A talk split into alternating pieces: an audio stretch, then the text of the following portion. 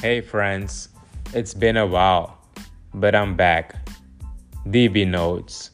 Let's do a book review again, and today we'll we'll talk about the psychology of money. Yes, you heard that right, money. The psychology of money. Timeless lessons on wealth, greed, and happiness by award-winning author Morgan Housel. This book offers a lot of wisdom and, and has high quality content. Morgan says that we make our real world financial and investment decisions based on our beliefs and life experiences, not on hard math or data or different calculations that we do. No.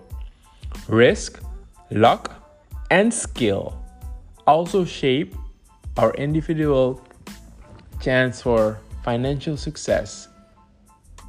To achieve financial success, we need to make a plan that focuses on compounding annual gains over time. So, in this book, he covers uh, 18 topics through 18 different chapters, but I will only focus on, on five. And the first one no one is crazy. Re- reading this made me think about the stories told by our parents regarding how they lost a lot of money. Think about the investment they made with Enveroop in 1997. Our parents who lived in Suriname uh, in those days know about Enveroop. This experience made them hesitant to invest again or even talk to, talk about it. Talk about it with their kids. So, your personal experience with money makes up maybe 0.0000001% of what happened in the real world, but maybe 80% of how you think the world works. The second one, compounding. The other points, the other point, points to the fascinating fact that 81.5 of Warren Buffett's 84.5 billion dollar network came after his 65th birthday.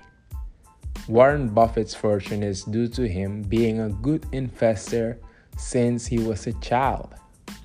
He observes that good investing isn't about necessarily earning the highest return, but earning a good return for a very long period of time. So, in Buffett's case, he got 81 out of 84 billion dollars after his 65th birthday. Think about that. Let's go to the third one getting wealthy versus staying wealthy. Morgan uses the example of Jesse Livermore, one of the greatest stock traders of all time. Jesse shorted the stock market crash of 1929. That was one of the biggest crashes in the United States, making $100 million in the process. After this, he was with confidence and made larger and larger bets. He found himself over his head, getting deeper into debt and lost everything in the stock market. He committed suicide. Yes, only 11 years later. Jesse was very good at getting wealthy, but terrible at staying wealthy. The fourth one, freedom. Happiness means being able to do what you want, when you want, with who you want, that is controlling your own life. Controlling your time is the highest dividend that money pays. The fifth, room for error. The most important part of every plan is planning on your plan not going according to plan. my friends. It's it's been a while since we're doing a book review again. But listen to it again. Go through these notes, share this with your friends, and let's get back to these DB notes. Thank you for listening.